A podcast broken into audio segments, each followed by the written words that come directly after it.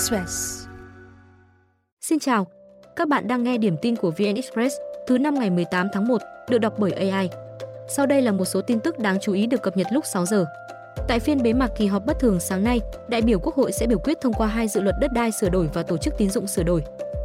Dự thảo luật đất đai sửa đổi đã được tiếp thu, chỉnh lý, hiện có 16 chương, 260 điều, bỏ 5 điều, sửa đổi, bổ sung 250 điều so với dự thảo trình tại kỳ họp 6. Dự luật tạo cơ sở pháp lý đồng bộ, tránh xung đột cho quá trình tổ chức thực hiện. Về điều kiện nhận chuyển nhượng đất trồng lúa với người không làm nông nghiệp, Ủy ban Thường vụ Quốc hội đồng ý phải thành lập tổ chức kinh tế và có phương án sử dụng đất trồng lúa khi cá nhân không trực tiếp sản xuất nông nghiệp nhận chuyển nhượng đất trồng lúa quá hạn mức. Đặt hạn mức đối với tỉnh, thành phố trực thuộc trung ương thuộc khu vực Đông Nam Bộ và đồng bằng sông Cửu Long là 3 ha, các khu vực khác là 2 ha. Về thu hồi đất thực hiện dự án nhà ở thương mại, chỉ thu hồi đất để thực hiện dự án nhà ở thương mại. Dự án hỗn hợp nhà ở, thương mại, dịch vụ khi là dự án đầu tư xây dựng khu đô thị.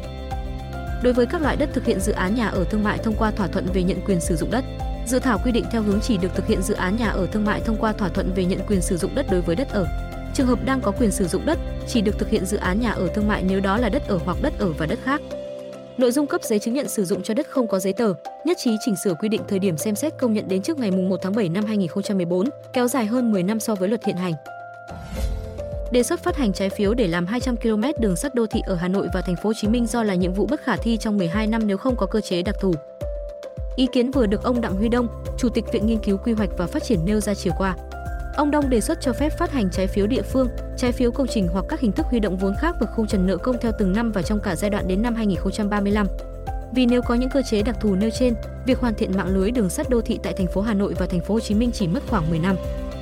Hai thành phố dành 1 tỷ đô la Mỹ, trong đó 50% ngân sách thành phố, còn lại là nguồn hỗ trợ của trung ương để thực hiện dự án thí điểm theo mô hình sandbox. Khung thể chế thử nghiệm có kiểm soát, áp dụng các cơ chế đặc thù, sau đó rút kinh nghiệm, hoàn chỉnh và luật hóa cơ chế. Ông cho rằng, nếu có những cơ chế đặc thù nêu trên, việc hoàn thiện mạng lưới đường sắt đô thị tại thành phố Hà Nội và thành phố Hồ Chí Minh chỉ mất khoảng 10 năm. Theo kết luận của Bộ Chính trị, Giao thông vận tải đường sắt Việt Nam đến năm 2030, tầm nhìn 2045, Hà Nội và thành phố Hồ Chí Minh phải đạt mục tiêu hoàn chỉnh mạng lưới đường sắt đô thị trong 12 năm. Theo đó, đến năm 2035, mỗi thành phố hoàn thành 200 km đường sắt đô thị. Thủ tướng Phạm Minh Chính vừa mời ngân hàng lớn nhất Bắc Âu tham gia cơ cấu nhà băng yếu kém Việt Nam. Đề nghị này được nêu chiều qua khi tiếp Marcus Wallenberg, lãnh đạo Scandinaviska Enskilda Banken SEB Group, Thụy Điển, nhân chuyến làm việc tại Davos, Thụy Sĩ, dự diễn đàn kinh tế thế giới. SEB Group là tập đoàn hoạt động trong lĩnh vực tài chính, ngân hàng với tổng tài sản gần 339 tỷ đô la Mỹ. Việt Nam khuyến khích sự tham gia của các tổ chức có tiềm lực tài chính, kinh nghiệm và khả năng hỗ trợ. Ông đề nghị SEB tham gia thị trường tài chính Việt Nam, quá trình xây dựng chính sách và nghiên cứu khả năng đầu tư, tái cơ cấu các ngân hàng yếu kém. Ông Marcus Wallenberg, Chủ tịch Hội đồng Quản trị Tập đoàn SEB, cũng thể hiện mong muốn đầu tư tại Việt Nam. Trước mắt là tổ chức hội nghị doanh nghiệp khu vực Bắc Âu tại Hà Nội để tiếp tục tìm hiểu cơ hội hợp tác đầu tư, đặc biệt là sự phát triển công nghiệp, chuyển đổi số, phát triển bền vững.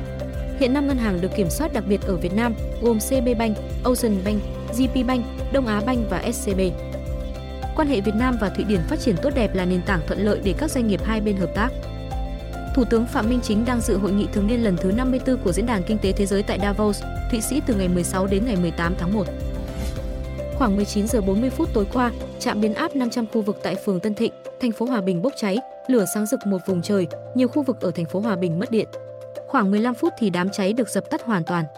Sự cố không gây thiệt hại về người, các khu vực mất điện đã được cấp trở lại ngay sau đó. Tập đoàn Điện lực Việt Nam cho biết công ty truyền tải điện 1 đã tách máy biến áp ra khỏi hệ thống để đảm bảo vận hành an toàn hệ thống truyền tải điện quốc gia. Công ty truyền tải điện 1 huy động máy biến áp dự phòng để thay thế sớm nhất nhằm đảm bảo vận hành hệ thống điện. Nguyên nhân sự cố đang được làm rõ.